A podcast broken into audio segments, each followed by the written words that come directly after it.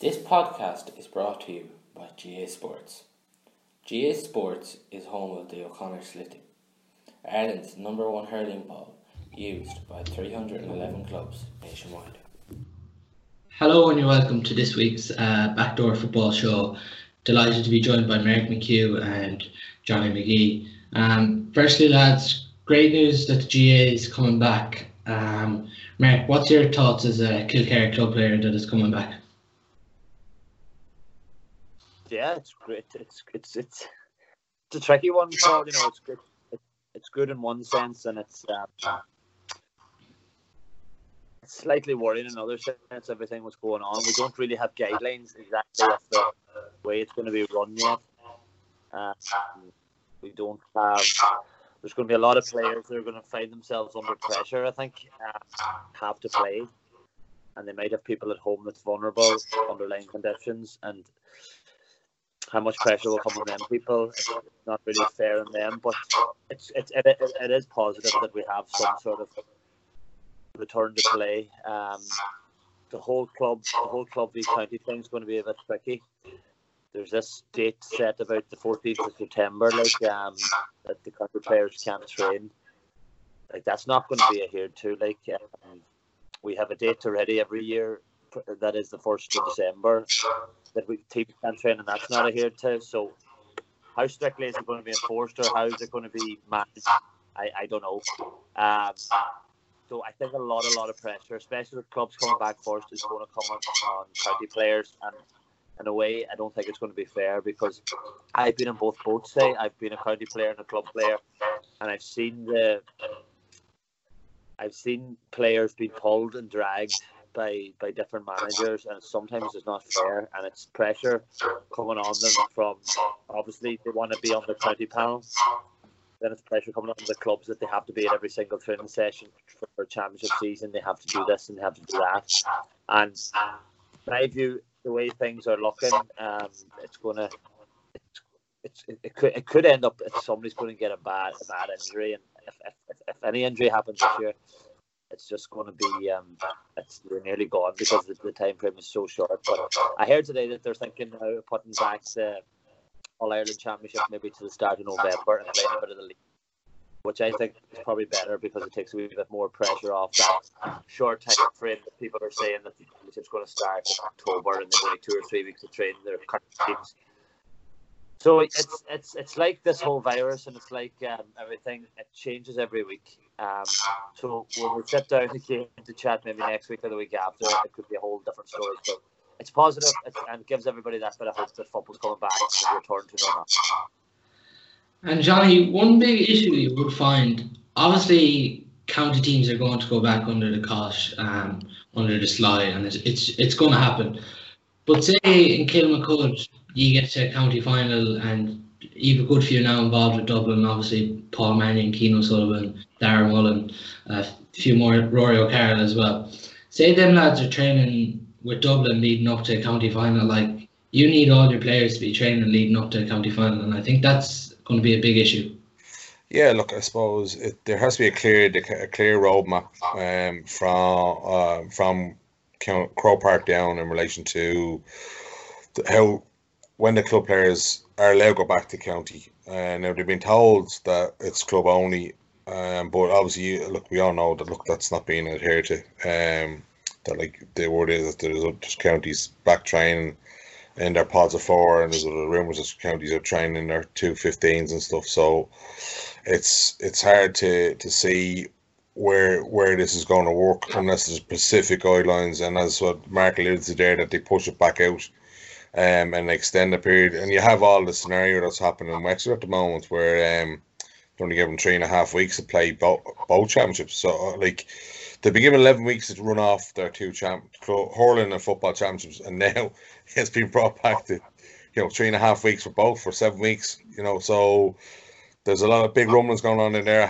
Um, half Wexford man myself, my mother's from Wexford, um, a lot of my family down there, and actually was on a phone call today, and uh, one or two they're involved down there that they're they're not happy at all, and there's talk about you know they're they're sending letters because they're, they're going to play group games, and there's no option to probably only play two or three games max, and then that's it. Then their their year is over. So you know, you have you have on one hand where county manager saying like this doesn't matter about the All Irelands, and then you find out then that they they're looking to squash the championship to three and a half weeks.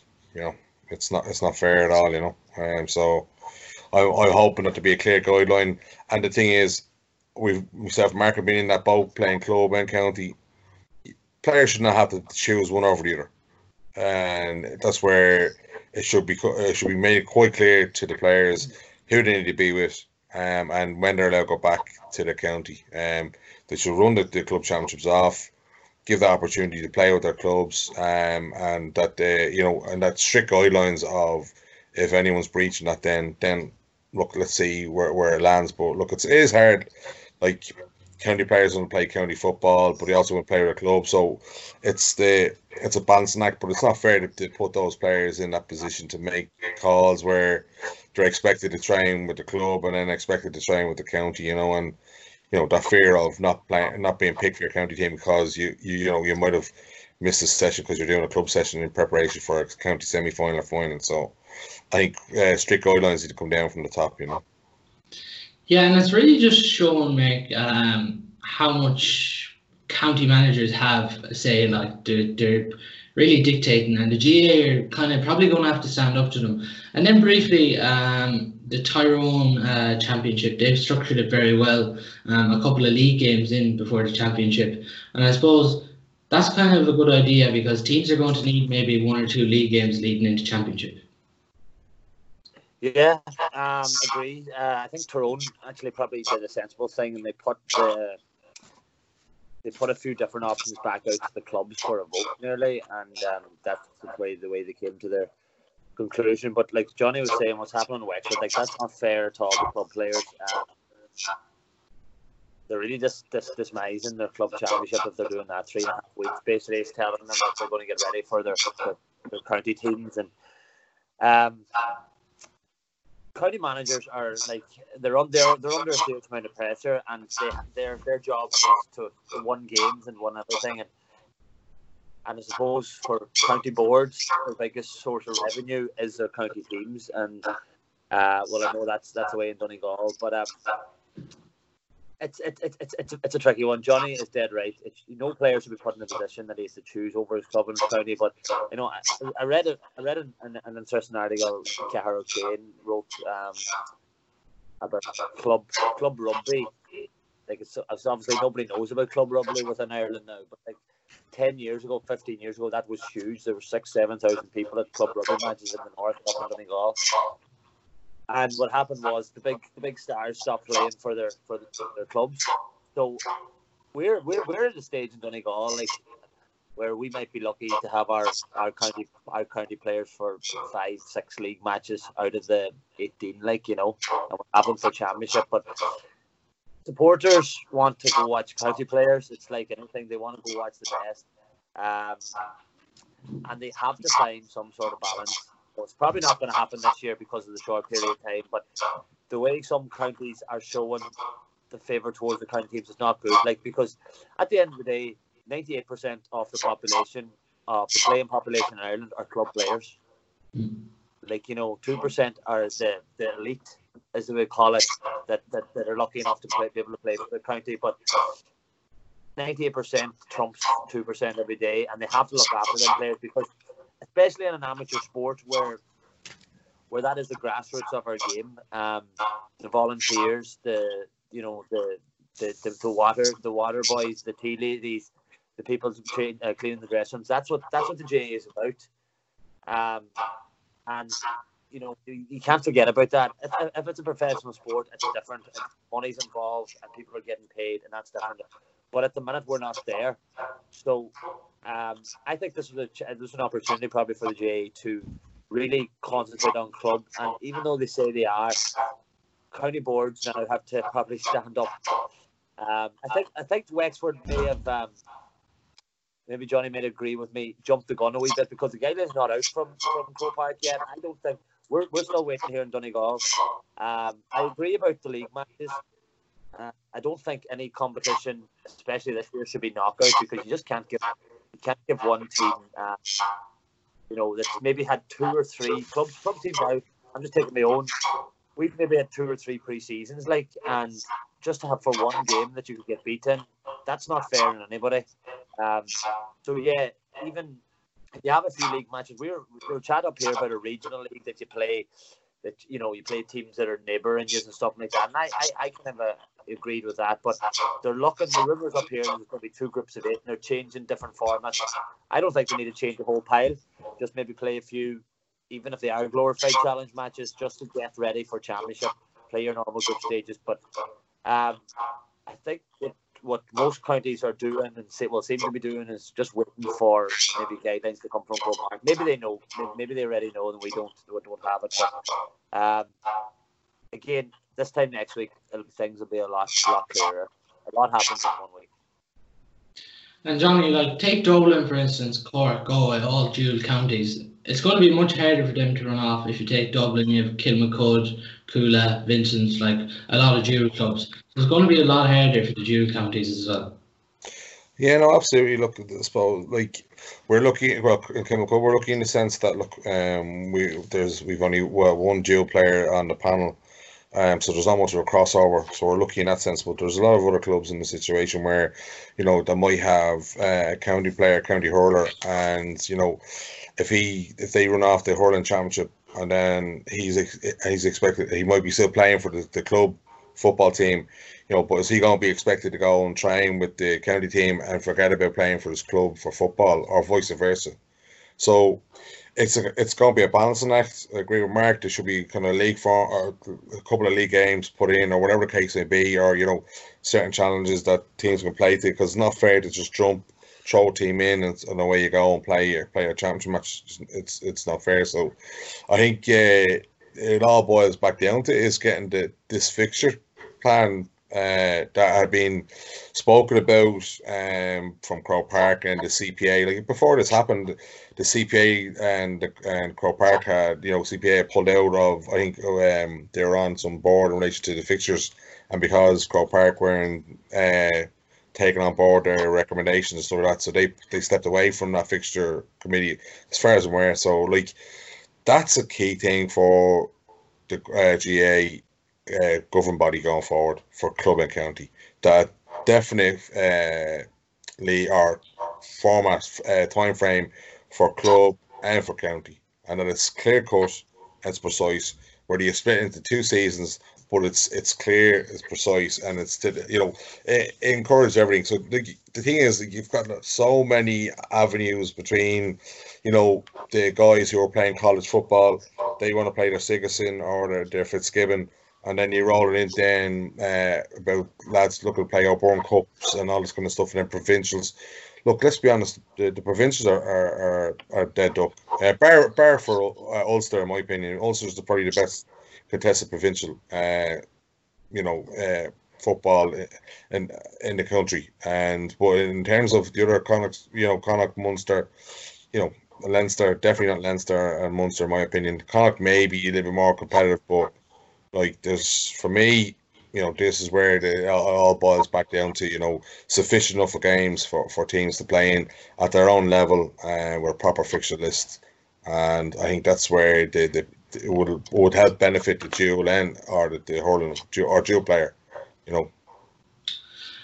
Mark, do you think it's fair for county managers to leave these players alone until September 14th if the championship isn't going to start until November? Do you think that's fair for just county lads to let lads focus on their club? Um, it's probably like it's it's I don't know if fair the right word. It's um not going to happen, but um, because if, if if a certain county does that, they're already losing. Like you know, they're already behind. They're a month behind or they're two months behind their opposition. Like Donegal play Tyrone in the championship. And if you tell me that Donegal don't train to September 14th or, or, or, or either way, Tyrone don't train to September 14th, the, the, the team that doesn't train is going to be a month behind because it's it's it's it's it's, it's happening. Like it's not it's not it's, it's not a secret. Like you know, um, and it's the same thing as I said earlier on about you know the first the first of December, no team trains. Like you know, we all know we see county teams training October, November. If it's in the gyms collectively, it's supposed to be rest month, but it just doesn't happen. Like, um, and it's never been enforced. Like nobody's ever got a bad either suspension or a ban. It's just really kind of slap and this kind of stuff, and then they move on. Um, but if you're a county player, you know, and especially I, I, I, I only can speak for ourselves, like in Donegal, where we have a chance probably of a real chance of succeeding. Like you know, this year I spoke a, spoke a few weeks ago that I was really excited about Donegal's prospects, and they know probably within that group that they're in that they have a chance to win in All Ireland. So, you know, if if, if, if you have if you if you're in that position, you're going to want to do everything you can to win All Ireland, even if it is a completely different All Ireland series this year. But there, you know, there, there's players in that, within that squad, you know, that are pushing on that might not be playing next year. That, that they know that that group of that group of players they have at the moment. It's probably the same in, in Kerry. It could be the same in Galway. You know, teams really Monaghan grown that Mayo that can think. You know, because of the way things are this year, Dublin is it a level playing field because they haven't played games. We don't know where they're at. So, um, I don't know. It's, it's, it's not fair. If you're if you're a county player, you're going to want to play for your county team. You know, you want to go to do everything you can to get that jersey between one and fifty. That's that's a great thing about playing county. Um, it's it's not fair that the J put you know the the fixtures have put people in positions over the last number of years. We've seen about Sigerson's. We've seen about uh, choosing between you know Sigerson final and your club. We've seen uh, different you know choosing between hurling and you know everything should be sorted. It's I know. Listen, it's probably it's it's it's um, it's it's very very hard to get right, but it's as Paul as, as Johnny says like you know they, they should take in they should definitely listen to the club the, the CPA in my opinion. Like they had some good ideas I thought going forward. Um like again we speak about this month of April that was supposed to happen the last last two years. You know how how, how strictly was that I hear to? Like so until the GAA start probably enforcing these rules really, really strongly and really getting given big consequences, it's never going to be uh, never going to be resolved in my view. But um, it's it's it's just going to be funny to see how everything plays out. And um, as long as somebody, you know, you know, I, I just looked down my own club like we have Ryan, uh, Patrick, Owen, and Andrew McLean who are on the panel at the time, and you know, it's it, it's going to be, it's, you know, we Kilcar will be, we've a good enough chance, you know, we're, we've one of the, the top teams in Donegal, and we have a chance of winning maybe uh, county championships as well. What happens coming though that our championship runs on to the end of September, start of October, and their whole team has been back training since the 14th collectively. You know, they will be pulled and dragged. It's not fair to put that through. So, hopefully, as I said, Donegal haven't come out with any uh, pictures yet. So, I might know more after that, but at the, at the I, I just know county players are going to be pulled and dragged like every, every year because I was pulled and dragged. Um, I'm, I'm, sure if you chat to Ronnie, pulled and dragged between your club, and you are put under pressure to, to, to play both, like and to, and and to be, you know, and, and it's, it's the, the normal club player that hasn't been involved doesn't quite understand it maybe, and especially the supporters within your club don't understand it that you're not playing a club match for a specific reason, and um, that can be hard. Johnny, as you alluded, uh, provincials are dead ducks apart from Ulster, really. Do you think it's time for this All Ireland Championship for the intercounty scene to make it like a Champions League format? People have talked about it. You know, eight groups of four teams. Yeah, look, I, I, I would be in favour of that. You know, it gives an opportunity of you know teams to, to to play more than two games. You know, if for example, if you're beaten in the provincial, you go in the back door and you lose again. You have two games. You like the best the best competitions at the moment is the league football.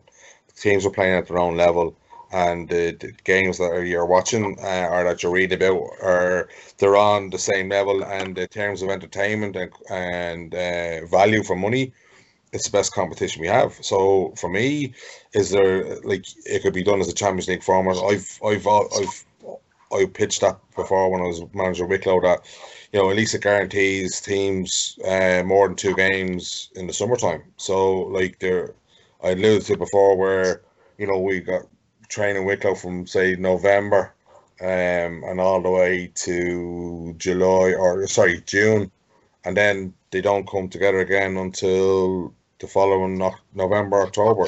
You know, so you're five months away after spending the guts of, or five six months away after spending the guts of like nine nine months trying to get the lads ready and stuff. So But Johnny, you know, Johnny, you, Johnny, you shouldn't have been training to December. I know we were allowed, we were allowed training, we were we were training.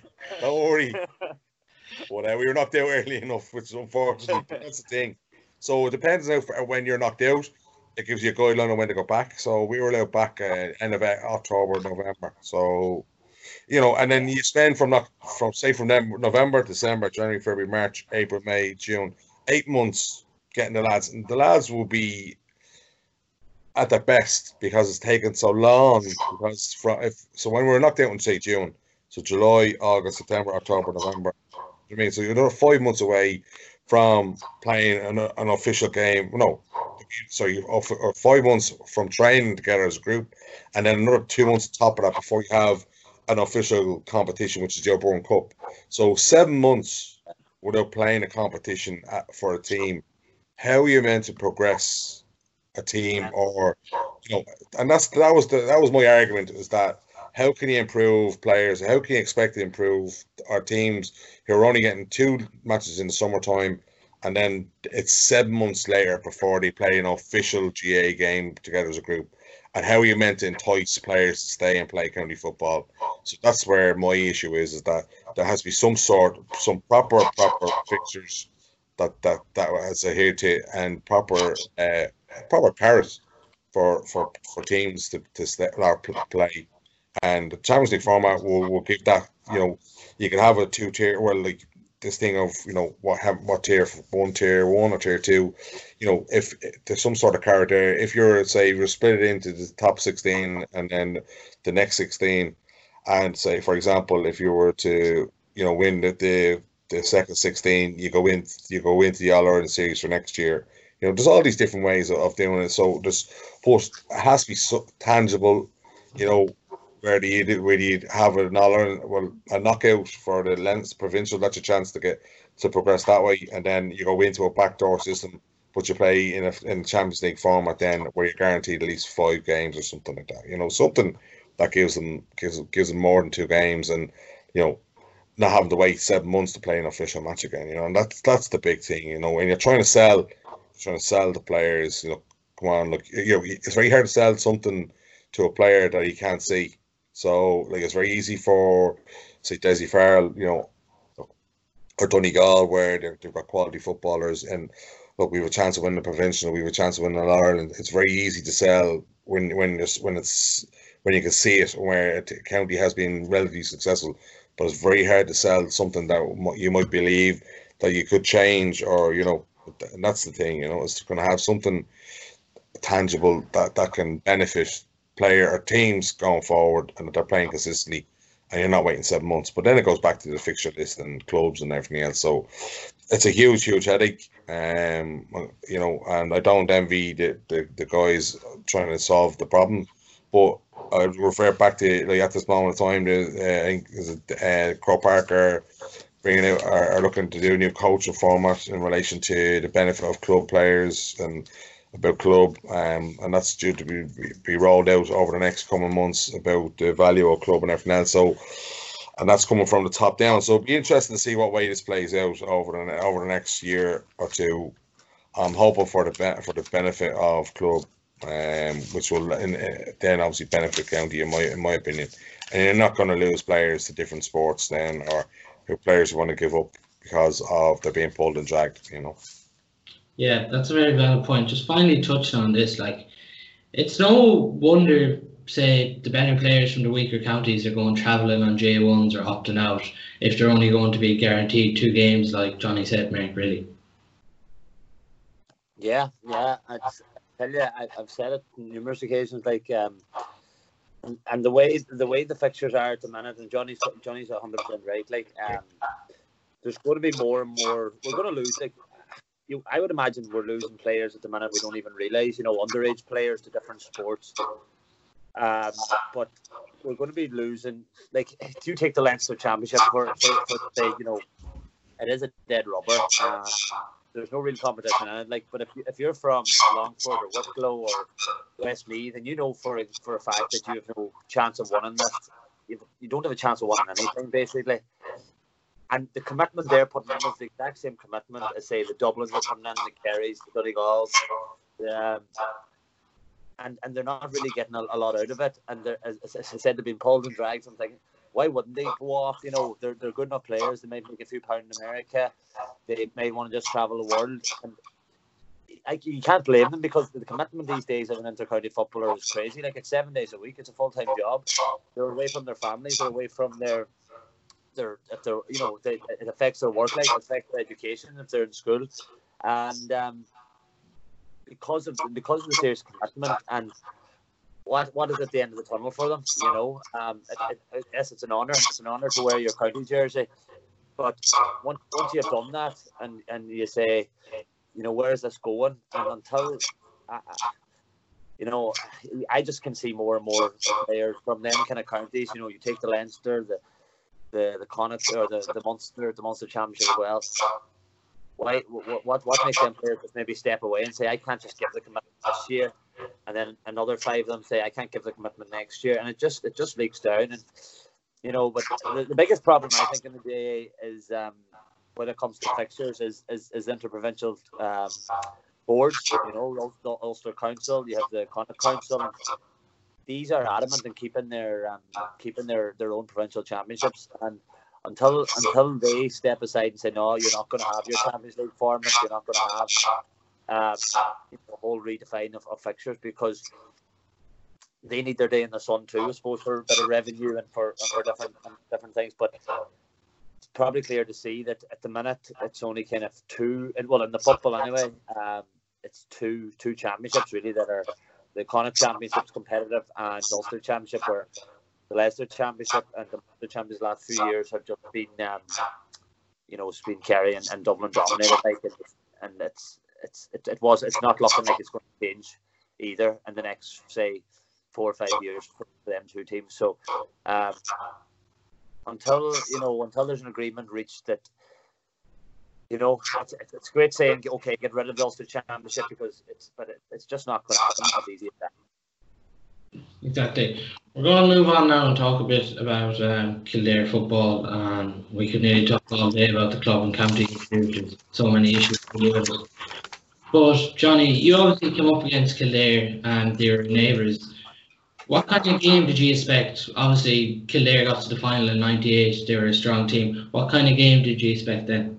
from um, well, look, Kildare were always um, they're a good footballing team and um, would always work very hard. And were, the one thing they were always uh, where they were very fit, fit you know, um, and would always, you know, test you in relation to your fitness and and and, and going to the very end. You know, suppose like you know, I, I was involved in the panel in '98 when the Bettis, and then um, played then obviously in the 2000 uh, final and replay. Um, so and then we bet them in 2002. But like you know, those Kildare, that Kildare team of that era, where where you know you got some some good footballers and you got some very good uh, uh, leaders within the group. You know, you had the likes of Glenn Ryan, Anthony Rainbow, Brian Lacey, these guys. You know, uh, that were were always leading from the front. And uh, you had Johnny, young Johnny Doyle uh, as well, who was coming onto the scene. So there was all you're always expecting the uh, physical, fast game of football um, because they were always extremely fit. Um, so yeah, look, there were there were some some great battles we had over the years, you know. And Mark, you obviously had a great battle with them in 2011. Um, Kevin Cassidy's wonder point to win the game. Um, that was some game to be involved in. Yeah, it was an unbelievable game to be involved in. Actually, um, it was one of the most grueling and uh, tense games I think I, I was ever involved in. It was a great way to end it for us anyway. But uh, yeah, Kildare, I suppose we played them. We had played them in the league earlier that year, and I think we kind of focused on that. Okay, Johnny Doyle, but take him out of it. They hadn't while you know the ability of Wild good scoring forward, and um, they were all very strong, powerful, quick men, as Johnny said there. And I don't know if their jerseys were size small or medium, but they all they just looked like a bigger team than anybody else.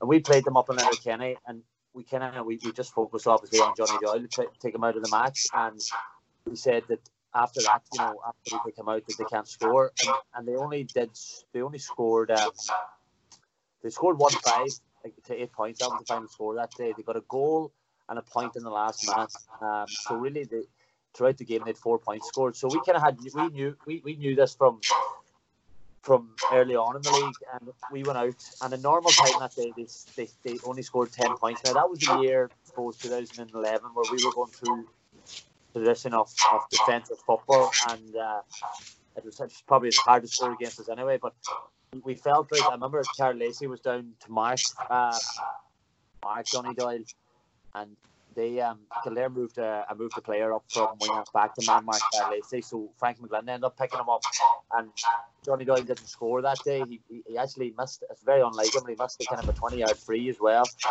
Um, however, got under his head, but um, we always felt that you know they were kind of they just lacked at that time. They lacked a wee bit of quality up front. They were good, huge, powerful men that, as Johnny says, could run all day. But when it actually came to tidy wee corner forwards, they didn't have a wide pile of them. So uh, it was a lucky game. Looking back, you know, um, looking back in that game, um, either team, you know, they had chances to win it a normal time and then they went they went three points up at the start. Emmet Bolton, I remember, kicked a score that put them three up in the, in the extra time, and it just didn't look good for us. But uh, we we we we we, we hired away, and we kind of. Uh, I think Donegal really. We, we, we found something in ourselves that day that we didn't think we actually have under, under McGuinness, and it, we, it gave us huge belief. And um, but yeah, it, uh, I remember, you know, just looking at a picture afterwards of John Doyle, and he's like, "How the hell did we lose that game?" Like, you know, for the amount of times, especially going into extra time, that's how there were three points up. But um, they um, I I I watched them there, you know, last year actually against Donegal in the league as well, and they had a bit of the same problem, you know, but their la- their forwards. I left at half time that game because the game was over. Donegal were eleven or twelve points up in the league on Ballyshannon good, always good, big, strong men. Hey, but when it comes to just that that skillful, you know, people talk about Mayo having the need for forwards, and I think Kildare could have did it. They had they had some quality footballers maybe throughout, you know, his last twenty years at, at different times, but they weren't all playing together.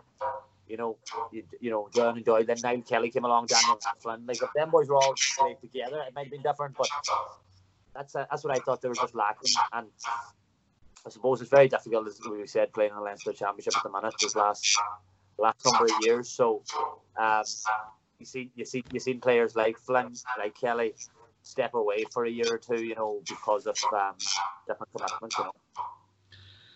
2010, Johnny Kildare got to the All Ireland semi final. Obviously, Geezer really brought them on to a new level. Your Emmet Bolton, your Derek your Johnny Doyle, your Sweeney's that was a real uh, impressive Kildare team, but they probably feel like they should have got to the Ireland final last year in 2010. Yeah, no, uh, like for me, like I just Mark was spot on there. You know, is that they kind of have that. There was not a lot of responsibility on those guys in relation to Johnny Doyle and Dermot Earley. Um, you know, in relation to trying to get them across the line. Whereas I would you would what you find like they were very at times they were some of the backs were very good. I just sometimes it was just kind of you know it was either all or nothing one way or all or nothing the other way. They didn't get the balance right in between the right how to attack because like they would have they've shift shifted an awful lot of heavy defeats over the years and like Geezer in fairness to him like you know he had that team well drilled and you know what I think just lacking that bit of extra quality you know where if you, you know when you're looking at playing Dublin or Donegal, right? Okay, who are you going to look after? Well, you look at Murphy or McFadden, or you know, I mean, like there's two or three players. Whereas, like they, had, I felt Kildare always had one or two where you have like Johnny Doyle or somebody else. But after that, then you know, once you shut those two players down, that's where they will struggle to score. I think that's the big thing for me is where is relied heavily on their athleticism and their fitness and and how they went about playing it. But something like with that, then with the running game that they play, would leave themselves open at the back, and, and that's where they would have shifted an awful lot of defeats over over the last tw- 20 years um, in relation to making that next step, you know. But um, yeah, look, he's came very close. And look, if you look at the Leinster final where um, what was it? Dublin one point. I was one point somewhere. Bernard got got the free, and he Last was minute free, yeah. last minute free to win it. You know, I think it was his Leinster semi final or final. I'm sure. Um, but yeah, and it wasn't a free. Um, and he lost by a point. Um, Bernard kicks it, and that's how close they were to it. You know, would that would they have kicked on from it? Um, probably would have got gained that, that bit of confidence. But look, that's that's the way the cookie crumbles, unfortunately, and and uh, it's unfortunate because like you'd always like there at times they show some flashes of brilliance, but it's the consistency then of their play that that's that that's been lacking. The inconsistency has been probably the biggest disappointment, I would say, from a Kildare's fans' point of view. You know, um, over the last twenty years, you know. Yeah, and obviously, Mark, they ever could have counted themselves in the 2017 Leinster final. They lost 223 to 117 against Dublin, but that's a relatively close enough game against Dublin and Leinster. But um, they were competitive early on that day, and they showed signs, obviously, with Daniel at full forward. But they haven't really pushed on um, since that Leinster final. And do you think it's just a lack of belief uh, teams have in Leinster as well when they come up against Dublin? Um, yeah, but I think Johnny, Johnny, Johnny hit the nail on the head. Hey, it's consistency. Like you know, we spoke here about few weeks ago. They have Kildare have it in them to have this big game or have this like we've seen what happened in Newbridge last year against Mayo. Um, they, um, you know, it's, it's, it's, you know, they, they, they have that capability, but it's just putting it back to back. And I suppose we spoke was the same as Roscommon. It's that belief, it's that confidence. Um, I remember that game. That was a very that that, that that the game against Dublin and Leinster was it Leinster final? You said was it? Yeah.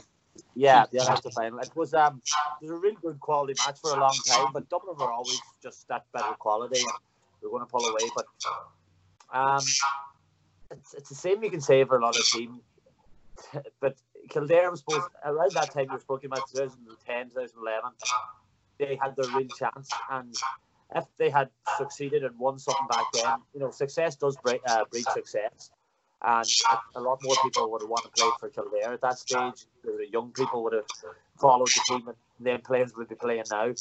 But um, uh, it's just that wee bit of consistency, you know, um, that they couldn't put it together, I suppose, over a full season, any time.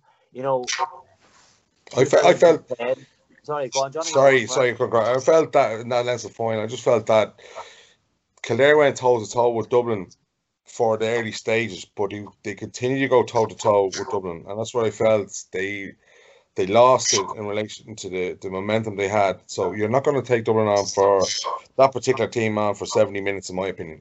Um, where they were toe to toe them, where they should have, you know, managed the game a little bit better and that's where you look at Dublin, where they can manage games, or the better the teams can manage games. They know you're not going, you know, you're not going to last full tilt for seventy minutes when you're taking on a big team like Dublin, or, or you know, uh, one of the most athletic teams. I think that's where that seventeen final they were they were competitive earlier on.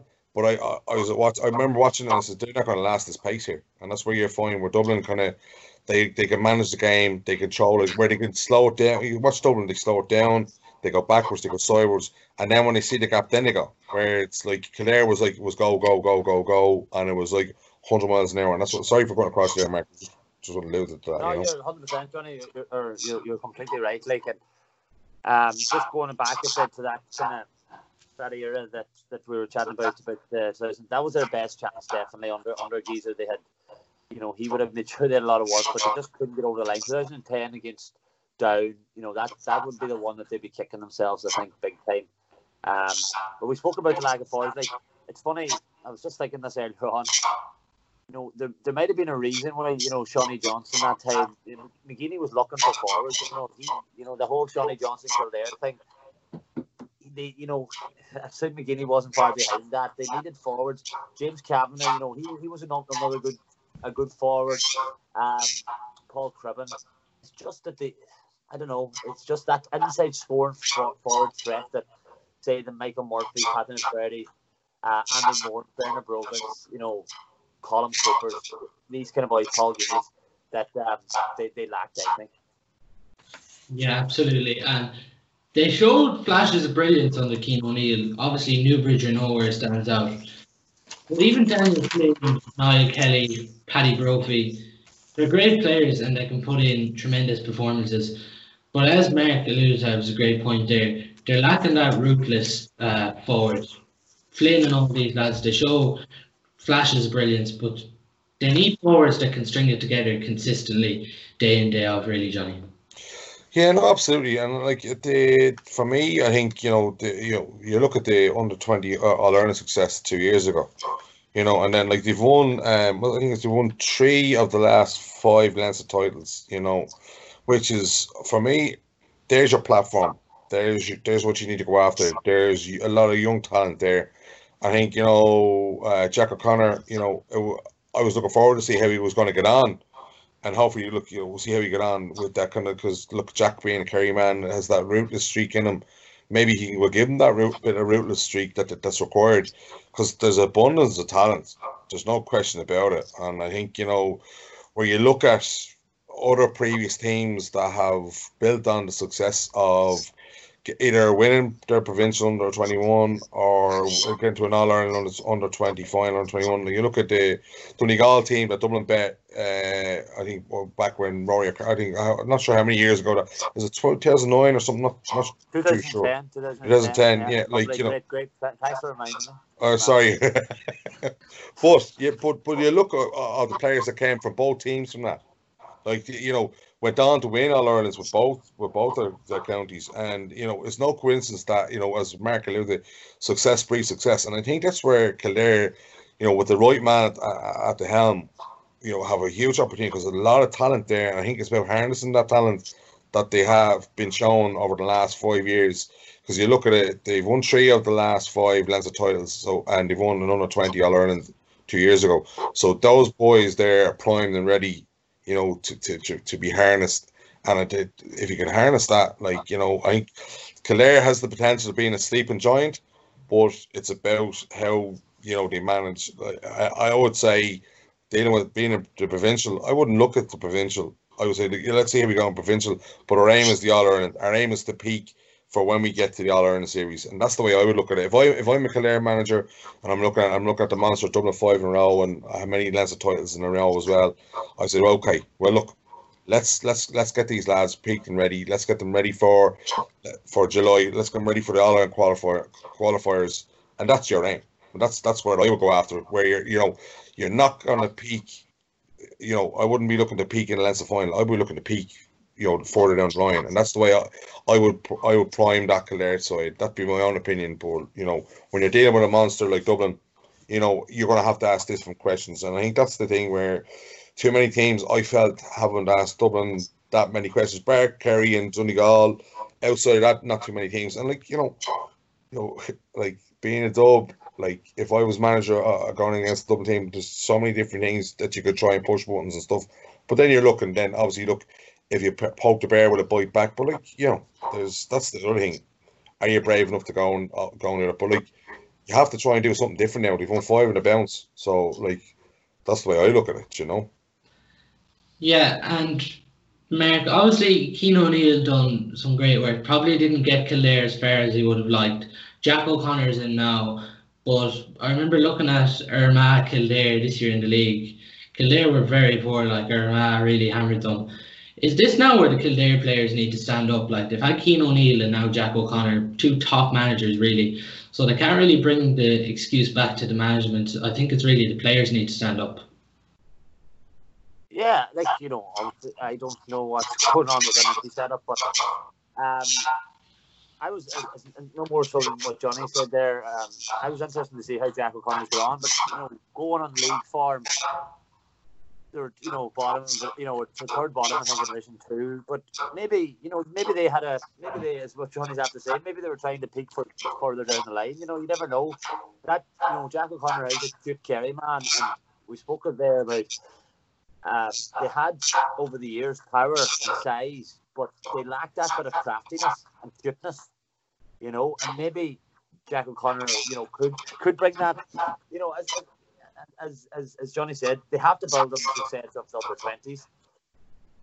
In my view, looking at where where Kildare is situated, it's it's prime time. You know, it's too it's too it's too dear to buy, buy a house in Dublin at the minute. You've you've bordering counties like Kildare, like Louth, um, you know, like Meath and stuff like that. They, they, they have to feed from them. They're going to find players, in my view, over the next few years. And I don't think that they probably a better man at the helm than a cute, scary man, as you call him, to find these players. So um, you just don't know. I, I, was interested to see how, how they would go. Like last year, as, as we said, I seen them against Donegal last year. And I, I, I, I honestly did leave at half time for Man beat them last year. So this is not a this is not a squad that we would we would you know this is not a, this is a team that we were looking maybe at being you know competitive in Super Race and getting beat you know getting well well beat by Donegal with no fight uh, and even to Fermanagh that that wasn't it. So you just you just never you never know what kind of stuff Jack O'Connor was trying, trying to do this year. Um, he knows he does probably know he has a lot of abundance of just coming through and uh, it'll be interesting to see them, you know, flourish hopefully over the next next two years. So there's no more like Roscommon we said two weeks ago. You want to see more teams competing at the highest level. That's what we want. We know we, we don't want the same same year that the four semi-finals are Tyrone, Donegal, Kerry, Galway, Mayo. You want to see Roscommon. You want to see Kildare. You want to see Monaghan's. You know, as many teams as possible because that's what's going to make our chances better. So. Um, I just wouldn't. I wouldn't. I wouldn't. I wouldn't um, write off John Connor until there just yet, so we see a bit more of them. But um, he'll definitely, he'll definitely bring something different to the fold, in my opinion. But he has to, the, the, the, go back to that word consistency. It's all right in playing one match in Newbridge or or, or Nova and getting everybody going, and it's the thing's great. You have to back them, the, the performances up, and to, to win anything, you have to be consistent through a whole season, you know. And um, we just have to wait and see. Yeah, we'll have to move on to the team now. Uh, it's just getting the better of us. So Johnny's going to pick one to seven from Kildare, and then Mark can pick eight to fifteen. So John, we'll start with you. Yeah, I mean, I mean, list here. Uh, I was debating on it, so but I probably felt some fellas probably going to be feel a bit harsh on this now, but like the fact that the last time Clare won a Leinster Championship was in 2000 and they bet my bet ourselves. Um, I find it hard not to include, like, to give them the nod because the lads have had 20 years to win more and they haven't. So I'm going to be a little bit harsh yeah. on that one. So, like, the last one. So, if anyone's offended, I apologise. But um, I went with Christy Byrne in goals. Um, now, Peter Kelly, uh, cornerback. Mick Foley, fullback. Uh, number four, Brian Lacey. Um, number five, Emmet Bolton uh, six Glenn Ryan, and seven Anthony Rainbow. I the two lads, the Peter Kelly and Mick Foley got in by the skin of their teeth, you know. But the fact that they they all star material, I suppose they got a little bit of a nod. Um, and I probably and Emmet Bolton and Bolton's quality footballer, but the the likes of uh, Emmet, Brian Lacey, um, Glenn Ryan, Anthony Rainbow, you know, uh, players you would want in your in, in, in your team, you know. Warriors that always put their bodies on the line are, are very good footballers, and uh, yeah, they're, the, they're they're my seven. Over to you, Mark. good man, John. Uh, good man, Johnny. Um, you had the easy one, I think, but anyway, it's the same. I, I, I, I've never picked a team of any sort uh, for any paper or radio, so I don't. I, I, nobody's going to really care what I say anyway. It doesn't really matter. But uh, I went with the midfield of Charles Flynn and Dermot Earley. Um, Daryl Flynn, I suppose.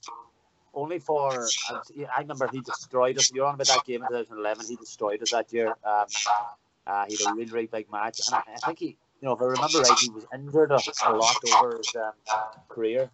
He could have been a real, real, um, if, if, you know, if he, if he wasn't as injured as much, he, he was athletic, he was fit, he was a class runner. But that's the midfield I'm going with. Um, half forward line of Padraig O'Neill, in Callaghan, and Ron Sweeney same thing again, you know, just workhorses. You know, um, Eamon Callaghan was always good for two or three points a game.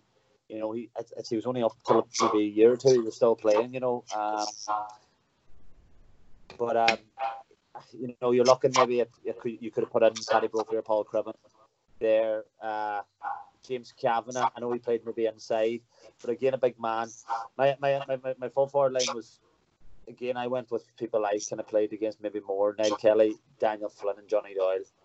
Uh, Kelly, you know, he burst onto the scene. He could have probably, probably should have and could have had uh, a better career, but he was a top, top footballer in my opinion. Uh, Daniel Flynn, we've seen him. I know he was away last year. Um, class footballer. And uh, Johnny Doyle, hey, there's no real uh, debate in that one, I think. But yeah, the, the boys then, you know, as I said, Cribbin, Brophy, Kavanagh, um, they could all make a case for themselves. Um, but if, if, if they had all of them, I would think playing, as we spoke about forwards, if they were all together at a, a certain time, I'm, I'm sure Kildare would have did a lot more. But that's just 20 years of football goes, goes on like that. Well, that's great, lads. Thanks a million for your time this week, and that's all on part one of the Backdoor Football Show for this week. In part two of the Backdoor Football Show, I'm delighted to be joined by AFL star uh, Luke Towey. Um, he plays with the Gold Coast and formerly Sligo. Um, Luke, how's all in Australia, I suppose, getting back to a bit of normality over there? Yeah, it is. No, and luckily enough, now Australia wasn't as affected as badly as as other countries. I think there's only been hundred deaths so far, which is good. So this seems to have a good hold on it. The AFL now is returning on the 11th of June. So I've just completed basically a two-week quarantine in Melbourne in a hotel. So it's not been ideal. Um, hotel room. Um, so I'm heading to Gold Coast now on Saturday and get back into training. And did you have to stick to any programs or anything when you're in the isolation or at home uh, in Ireland? Yeah, so at home I had a pretty pretty intense running running program just to kind of maintain my fitness and maintain my conditioning. Obviously, gym was involved in that, so I was down to maybe three run sessions a week and maybe um, three or four or five kicking sessions a week, and then gym sessions nearly every day. And I suppose when I came in here, I'm a bit more limited to what I have access to. I have a bike that was put into the roof, and I have a couple of weights. So I've been doing bike sessions most days and uh, weight sessions most days. So just trying to do what I can do and keep mobile and stretch and get ready to get back into training on, uh, on Monday. Was AFL always something you wanted to do from a young age yourself? Not at all. No, um, wasn't on my radar really at all. Um, I suppose uh, fellow county man and one of my friends, Red Óg Murphy, he was signed initially the year before me. And that was kind of the first time that it came onto my radar. Even then, it was kind of still nothing I kind of aspired to, achieve. Um, I was just playing with Sligo and playing with my club, and I was enjoying that. Um, and then just one day out of nowhere, I just got a phone call from a man called George Shawley. He was kind of a recruit. He flies over to Ireland for a couple of weeks during the year, and he called me and asked me would I like to come into UCD and do a couple of sessions. Um, just to kind of call maybe 30 lads, 20, yeah, 20 to 30 lads down, and and Red Óg was one of them lads. But I kind of went to his house the night before, and and, and then went down to Dublin that day and for my first session. And kind of from there, I got a bit of a taste for it. Um, I really like the idea of it. I obviously playing a sport is, is something everyone kind of wants to do, and uh, kind of when I got the opportunity from there, kind of grew from there. And you obviously went to that AFL draft, and there's obviously a lot of Gaelic footballers going to them drafts every year. You see Matthew Moran and a few different lads from Mayo. What's actually involved in the draft itself? Yeah, so it's it's kind of called, it's called a, a kind of a combine, an AFL combine. Um, so they they pull, I think it was maybe 20 lads. It could be more. I think 20 lads get selected out of the initial group to, to compete in a combine. So a combine is basically you've probably seen the NFL combine, and people are probably aware of that. Just various time, types of testing. So what happened was we, we all got invited to that, and we stayed stayed in uh, I think it was a Louis Fitzgerald hotel in Dublin, and we stayed there for two nights.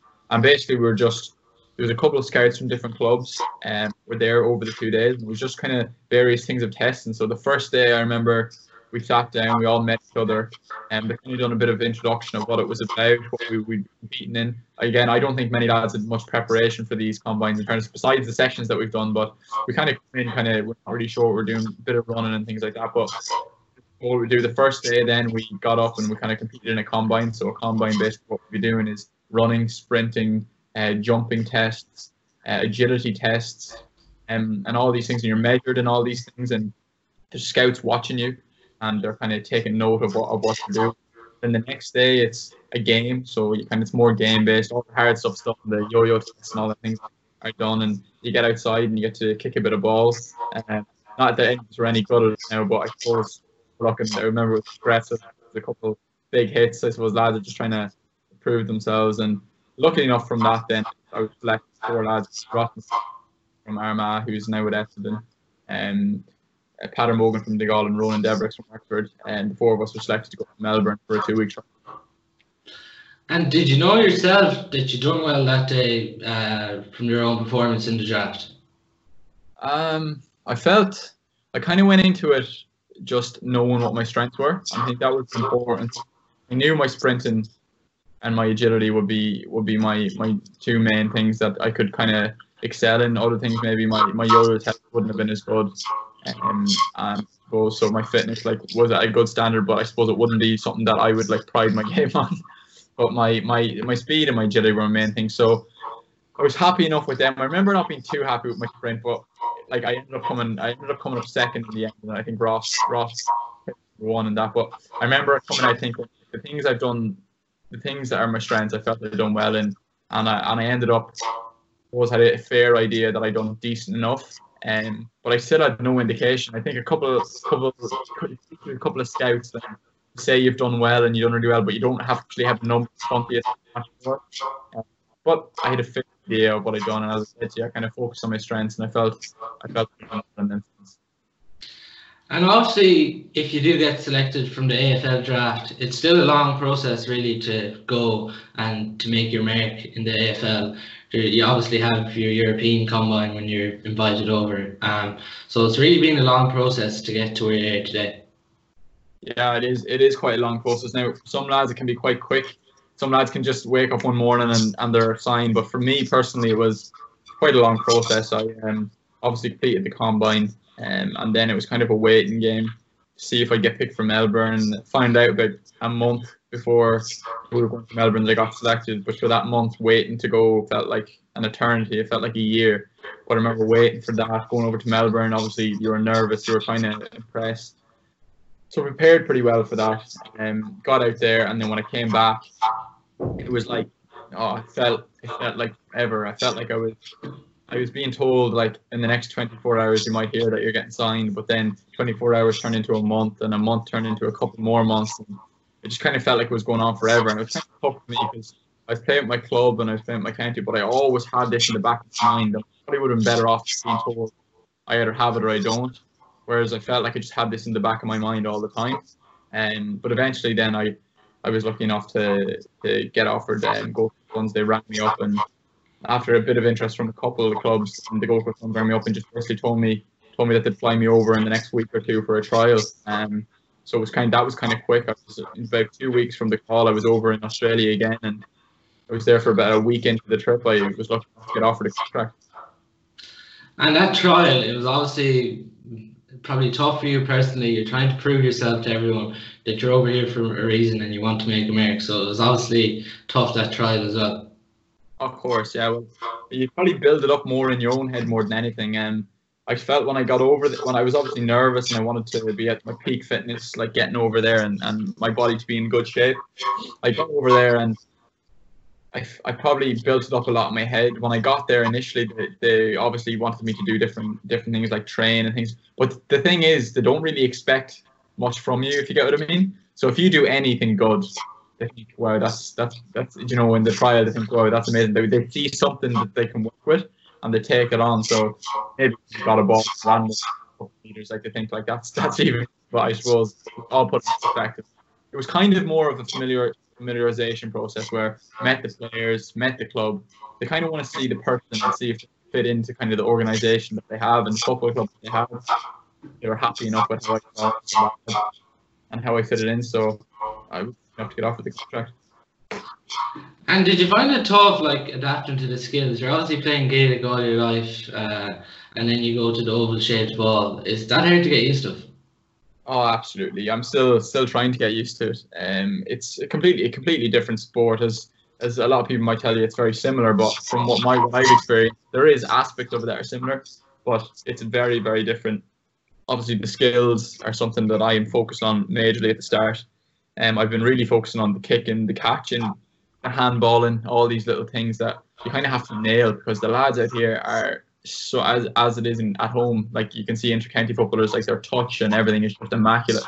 So out here, it's a new ball, so I'm kind of back to scratch, and these lads have been doing it all their lives, and they're pretty pretty good at it, as you can imagine. So it's kind of just about learning. I think as the more I have the footy in my hands, and the more I'm practicing, the better I'll get. So that's all I'm all I'm aiming to do.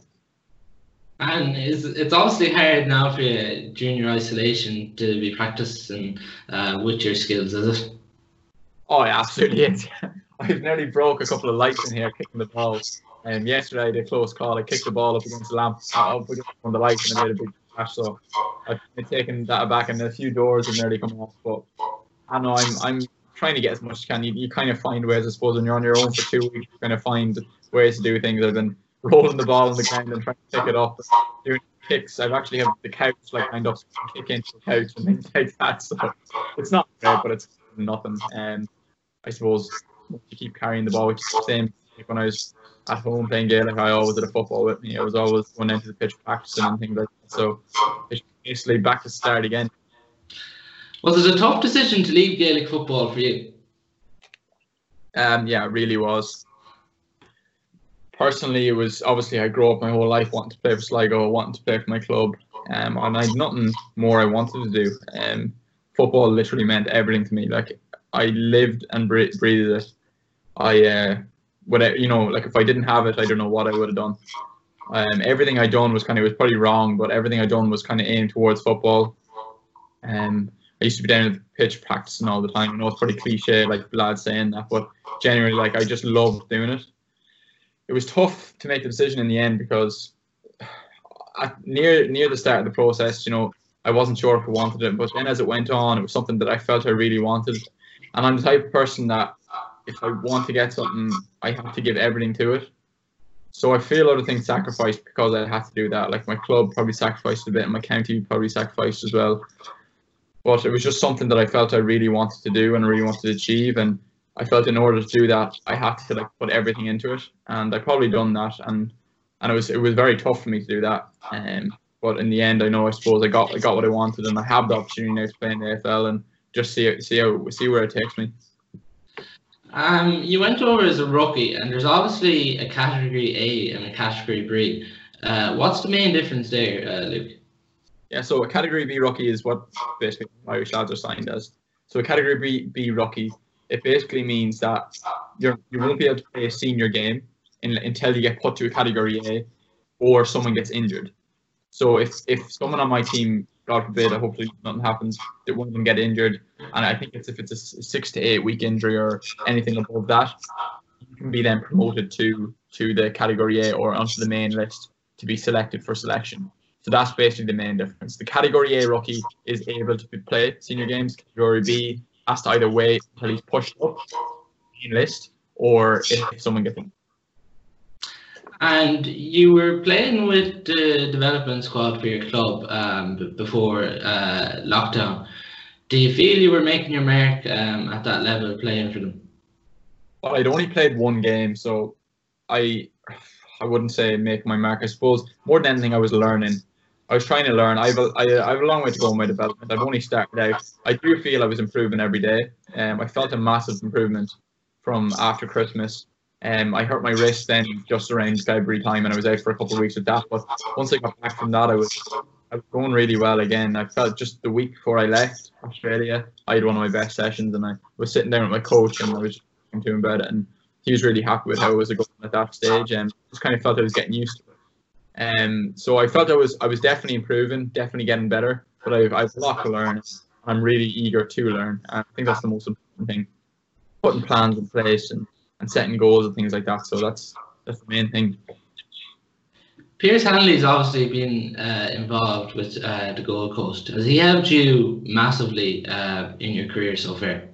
Yeah, oh, absolutely. And I, I, there's a long way to go with, with that. You know, um, I suppose when I go back now, the first thing I'll be doing is hopefully linking up with Pearce now. And he, he was injured for the start of the season, so he's back playing. And I would sit down and watch. I'd learn so much from him. He's he's a brilliant understanding of the game. As do a lot of my teammates. Like approach, you know, they're all very approachable.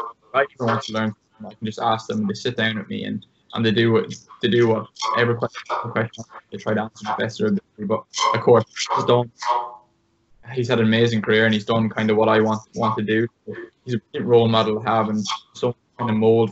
Um, I met the other players and said to me like, if you've any if you've any questions at all, just ask it because you won't be too far wrong with the question. And obviously, the daily routine as a professional player has been affected now due to the coronavirus.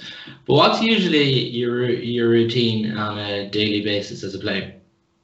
Yeah, so I suppose it all it all depends. Um, it's obviously completely different now to what I used to was used to used to at home, and it's different obviously with the coronavirus and all them things. But at home, obviously, everyone knows that's like. But when, when you're out here, I suppose depending on the day. So I'd say, for example, like a main main training session uh, on the Monday and on a Sunday.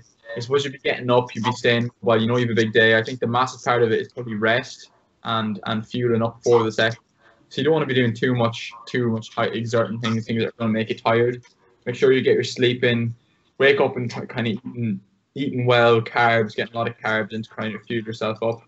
And then I suppose when you go in on the Monday, you go in to see the physio, and they give you a rub to kind of they kind of assess you for training, get ready for training. You go into the gym, do your your activation work, get out in the field, and do a training in the heat. It's very grueling, two three hours out in the field, and they're long long sessions, but they're they're brilliant.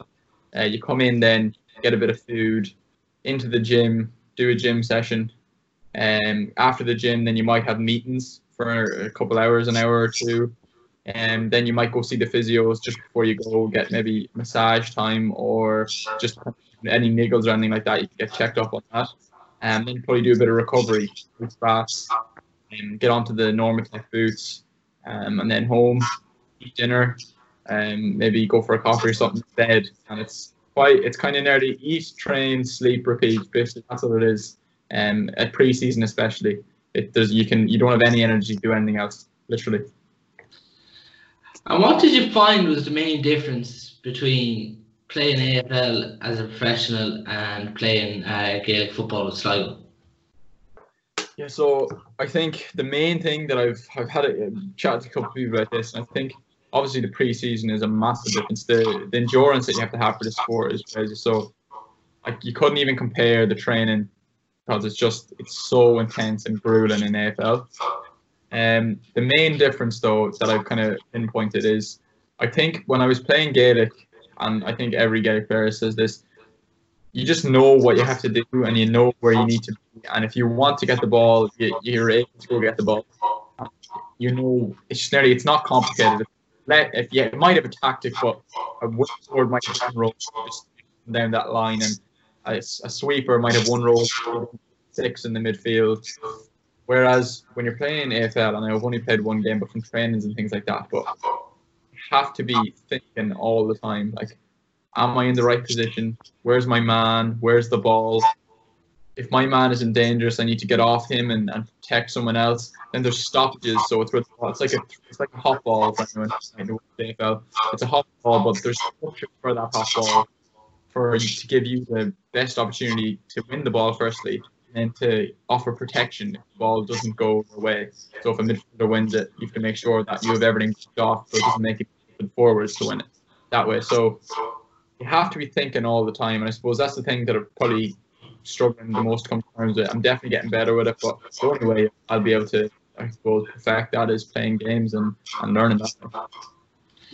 And you're obviously playing as a defender, and I was doing some looking back at your games. You've kind of played wing forward and wing back in football. Did you find them positions between AFL and Gaelic football a big difference in between both of your games? Yeah. So, are you are you speaking about in terms of Gaelic, or are you talking about AFL? Gaelic kind of and AFL, going from wing forward to defender as in AFL. Yeah, I suppose so. It is they say in AFL that, that the half forward, the half back is Irish lads, and they say because it's kind of the easiest place to learn. Uh, you kind of have a, it's just like Gaelic. You have a view of the whole field, and you can kind of see what's going on, and you can start the attacks from there. So it's very similar in that way. Um, I suppose half forward is a bit different, but I suppose nowadays a half forward is what is a half forward? Like a half forward to back, half back. You know what I mean? So I, I suppose when I was playing centre forward, it's probably a more central role. It's probably someone who holds. That is a bit different, definitely. Um, but I always found that as a as a centre forward or a wing forward, I always felt self. I was always going back, try starting attack deep. I felt that was the biggest strength. So if I was half forward, I might just kind of dip back, just around the midfield, centre back, try pick up ball there and carry it through. That was my my biggest. I felt so. I kind of I go out here and play back out here, quite simple. Myself in the exact same position on the field, trying to break lines. I feel that can be my biggest strength when I come when I start playing games, trying to break lines and and, and run through defenses, create attacking opportunities. So it is quite similar in that way. Obviously, I said before, attacks and all them all different, but in terms of actual positioning on the field and what you can bring to it on the field. Do you feel you're far away from the first team in Gold Coast uh, making your breakthrough? Yeah, look, I feel look, I, I, I, in very early days in my career, I've I've been probably four months there, four months, so a brand new sport in four months. I have a lot to learn, loads to learn. I still feel I have to play. I've only played one game. Like it could take me 14, 15 games before I'm comfortable even with the course. Never mind like the first time, but it's definitely something. Obviously, like, I'm a very goal goal minded person. Um, I set targets for myself, and obviously the end goal is to make the first team. And um, that is my end goal. I wouldn't I wouldn't be out here if that wasn't my goal.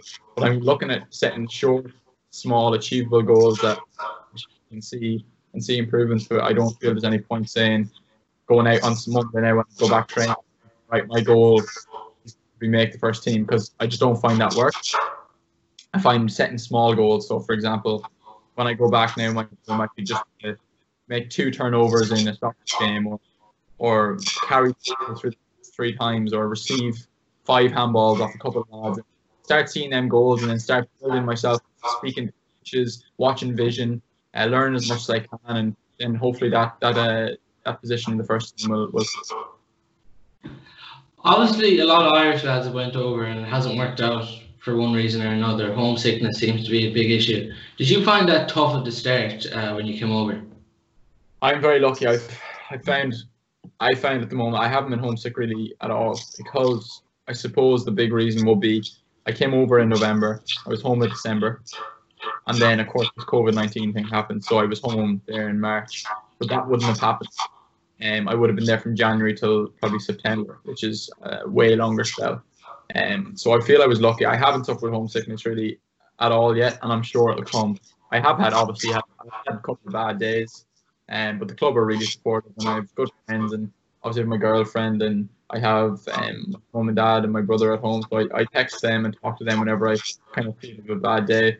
The only time I felt I had kind of a couple bad days when I might have been injured. I hurt my wrist, as I said, and I didn't take that. I took, well, I obviously took it all right in the end, but it kind of was tough for me because I felt I was kind of just getting into my stride, but that was cleared up after a week back into it. So I feel probably the biggest thing to do out here will be when lads are injured and they're not training and they're just sitting there and they're it's rude and they're in the weight room and they're rehabbing. That's probably the worst part.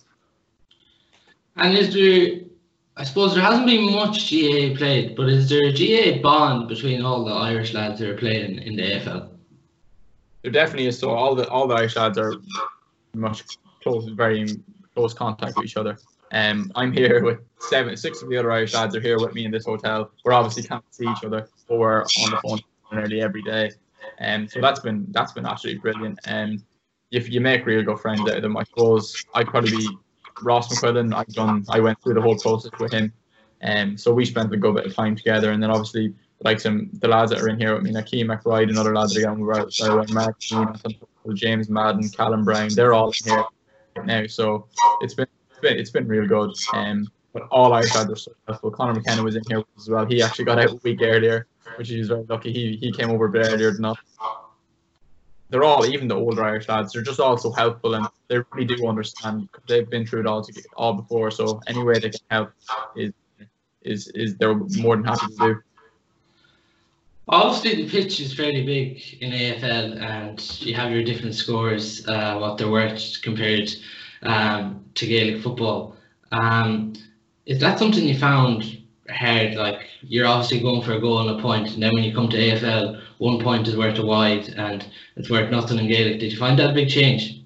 Ah, it is, yeah. I do be slagging, I do be slagging the the coaches saying that, oh, geez, well, in my sport, you don't you don't get a point, you don't get rewarded for missing, so they don't like that one. And because obviously, from people mightn't be familiar with it, the, the the middle is six points, and then there's two posts. It's kind of like two more goals either side, and they're one. Um, so and there's no net, obviously. So I suppose I haven't found I haven't been up near the goals too much to be honest. I'm in the back, so I haven't been up there a lot. But it's not it's not too difficult. It's it hasn't been too bad to come to terms with. I suppose me personally, and just like any other AFL player, they don't really want to get the one. So it kind of is taking like a miss to be honest. One point, I suppose, if you're a draw game and you kick it, it's um it's obviously going to get you one point and win you the game. But I think everyone obviously is aiming for the middle post, and obviously I always done that when I was might have done it too well now, but I always tried to aim for the middle post as well when I was back home. So I haven't found it too bad. Um, it's it's not much. It's not much different to be honest. Obviously, goals. There's no net is a bit different, but you're still sticking between them two middle posts. And the professional lifestyle must be something really pleasing, like to be a professional sports athlete. Oh, it is. Yeah. No, look, it's. You're probably. I'm trying to be grateful for it in the time. It's all people always say it's very hard to kind of appreciate things kind of when you're in them, but I do really appreciate the position I'm in and the opportunity that I have been given. Um, I try to be grateful for it every day as much as possible and and, and really really enjoy it and embrace it. Um, I don't want it to kind of be something that experience that I just kind of forget about in a couple or not forget about in a couple of years, but experience that I kind of it goes by too quickly and I kind of miss it and I miss it in the moment. And then in a couple of years, I'm thinking back and thinking, geez, I had that so so. So I'm really trying to embrace it and and give it my everything because I want to make the most of the opportunity and and that's what I'm that's what I'm trying to do. So the professional lifestyle is is amazing and it is what it's built up to be. You train, but it's very tough as well. I think it's easy. You just go train, but it's it is a full time job and everything, even what you're eating, you have to be watching what you're drinking. If you're going, you can't be going out too much. Yeah, I have to live the life of an athlete, and um, I suppose it's what you're expected to do, and you, you can't you can't kind of fall away from that at all. You're you're punished. And is it hard to keep your nutrition and everything up during lockdown uh, when you're in quarantine and you're back home in Ireland? Like that you could be tempted by even a few beers or a drink. Did you find that hard? Oh, well, I love the beers, obviously, like everyone does. Um, well, not everyone, but uh, yeah, like obviously when you're home, like you want to have a couple of beers and and you like I don't have nothing against that, but it's all in moderation. I always say healthy balance. In fairness, uh, before when I was playing Gaelic, my nutrition would have been, I suppose, decent. It would have been all right. It wasn't something I majorly focused on, but now when I'm when I'm here, I've completely I've completely changed. Like it's it's they like measure your skin folds here, and like you have to be under a certain amount, a certain body percent, fat percentage. So you really do, and it's really worked. Like I'm literally watching what I'm eating kind of all the time now, and when I'm at home, like it might be little silly things like not having bread with my breakfast or something like that. But like, and my mom and dad would be looking at me like, "Are you mad?" and all this. But like these little things, like they're just there's things that you kind of have to do sometimes just to kind of keep keep nutrition right. And like when you're training, you're loading up on carbs. But when you're not training and you have days off, like kind of stay away from them because it's kind of energy you're not going to be using them. But obviously, like you know, when you're at home, it's it's you, you try to find a balance, and a healthy balance is, is always important. From listening to all kind of athletes, you might have. I was listening to Roy Keane recently, and he was saying when he was at Man United, he went through a phase of of kind of really like focusing too hard on what he was eating, and his body fat percentage went ridiculously low, and it didn't give him any benefit. So he's now back to when he, when he's near the end of his career, just a healthy balance, and I think that works. works. Um, obviously, your Gold Coast first team didn't start the season off the way they would have liked. Um, but how do you see this Gold Coast uh, team doing this season? Um, obviously, they've lost one game and it was a heavy defeat, but a lot more of the season to be played. Yeah, absolutely. Um, look, the team we have a very extremely young team. Um, we have, but the young players we have are exceptionally talented. The likes of Izak Rankine, he hasn't played a game for us yet, but he's going to be a star. Ben King, Jack Lukosius, Matt Rowell, Noah Anderson, all these these young lads are like top top ten players in the in the country for their age, like, and they've been drafted in the last two or three years. So the club I'm at isn't old. It's about it's a nine year old club, and they're just basically building and, and trying to create a culture which they're implementing really well out here. This is kind of the start of them. They've just started building the last two years. They've managed to we re-signed 21 players this year, which was always a struggle before because lads and then they'd leave to go to a Melbourne club. But this year, 21 players sign on, um, which is absolutely fantastic. And we're really trying to build a culture that can kind of create a winning culture and a culture that's going to bring success to the club. I believe we have the players, but it's about, as I said, that culture, and it's so so important. And we obviously played for Sligo um, seniors for a while, and obviously the last few years it hasn't well went as well for Sligo as they would have liked, but it is a very young t- Sligo team coming. But uh, did you enjoy your time playing with Sligo, and can you see the Sligo team further developing? Yeah, absolutely. So underage, we were actually we actually done quite well underage. We were in Con- Connacht final. It was my first year minor. We lost to Roscommon in the semi final by a point in the Connacht semi final, and probably the best Sligo team I ever played on. But we just kind of we were one three to no score up after five minutes. And we just kind of threw it away. Remember that day was heartbreaking. So that was a tough. That was probably the best Sligo team I ever played on. The talent on that team was amazing. Then the next year, funny enough, we we didn't have the individual talents, but we came together as a collective. And we, we got to the Connacht final that year, and we we played Derry in an All Ireland quarter final, and lost it by a point. And Derry went on to the All Ireland final that year. So and that was another day. So I suppose it's all them little inches, them little things that just kind of get you over the line. Um, especially so young underage football with Sligo, I absolutely loved playing, and it was I kind of finished my career there with the, with was my kind of last game for Sligo in June the third against Mayo.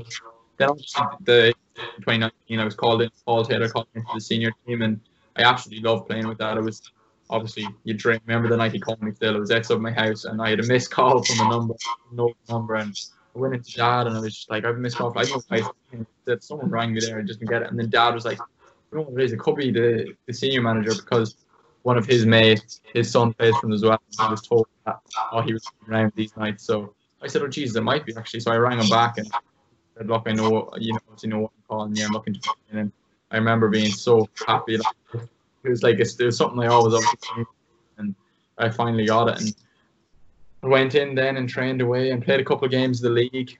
Um, but then, as I said to you before, when the AFL opportunity came up, and I with Paul and he was he was very good to me. Like he he let me kind of focus on the AFL and and as I said to you, like I had to kind of cut it short with the county and, and my club because opportunity was something that I felt I had to give everything to. Then even colleges wise, you won a freshers title with DCU. Was it hard looking back this year when you seen DCU winning the Sigerson Cup? Yeah, it was very hard. I'm not gonna lie. I remember. Oh, I remember. Like I've nothing to complain about because I'm always. I'm. That's why I try to say like yeah. I was looking back there and I was for a day. I remember I was like, oh my god, what would I do to be back there? But just kind of that way. And I'm very lucky to be in the position I'm in. So it's kind of sound like I'm whinging saying that, but obviously I was playing with them lads, and I played Sigerson the year before, and we were quite competitive, and we were a really good team. We lost TCD final, but looking back, that talent team was lovely. It was real, real good. And but just seeing a couple of lads that I went to college with and played with and played Sigerson with the year before and winning, you do feel kind of like you kind of missed out. But there's plenty, I suppose, and it's not nice for Sligo to miss out on, on our all our because we won't get many of them. But look, bigger picture, I'm very lucky to be where I am, and I'm sure if I ever went back to went back to Ireland, I've been for a year and made degrees to do in DCU, so I might might get another go with it. And do you ever see yourself going back playing Gaelic football, um, say if AFL does work out? Yeah, so it's look, it's very difficult to say. At the moment, I'm fully, I'm literally fully focused on like tunnel vision on this AFL, and I'm I'm doing it everything. And when I when I go back now on Monday, I'm I'm I'm, I'm really really like setting goals for myself and just trying to get the most out of this. Um, but look, you can never say. Who knows what's going to happen? obviously like playing for Sligo, as I said, was, was something that I, I love doing and playing for clubs, something that I love. And so you never, but fully focused on this say right now and see what puts me in, see what happens in the future. Now, finally, um, to spill a few beans on a couple of your teammates uh, who are playing AFL, um, who would you say is best dressed uh, in the panel? Oh, jeez, you're in the spot now. Who's best dressed? I think Sean, Sean Lemmens is a pretty pretty good dresser. He's pretty slick. Uh, he's kind of one of the he's a, he's a nice little forward. Um, I've seen him on a couple of nights out, and he, he's pretty slick with his with his dressing. Just nice and simple, but quite slick. Um, worst dressed. Worst dressed. Uh, worst dressed. Who's the worst dresser?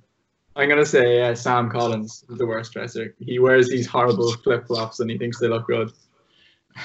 Um, best in training. Best in training. Oh, someone who always sticks out for me is Ben Ainsworth. Um, he's always just he's like a little terrier, like he just real dogged trainer, um, and he's really talented as well. So I think oh, I from the trainings that I've been at, I've always found that he was he was up there, especially in preseason. Um, worst in training. Probably me. Probably me. So I give it everything, but you know, I'm just I'm just tagging along there. Um, loves himself. loves himself. Izak Rankine, he loves himself. Um, best taste in music. Ooh, Jeremy Sharp. Jeremy Sharp is a nice and that's the lad I'm living with. Jer- Jeremy Sharp will tell, but I remember going in the car and, with Jeremy Sharp, and he blares out these unreal playlists. And then the final one for you. Um, your best sporting achievement today. Best sport achievement today. Uh, oh, probably have to say.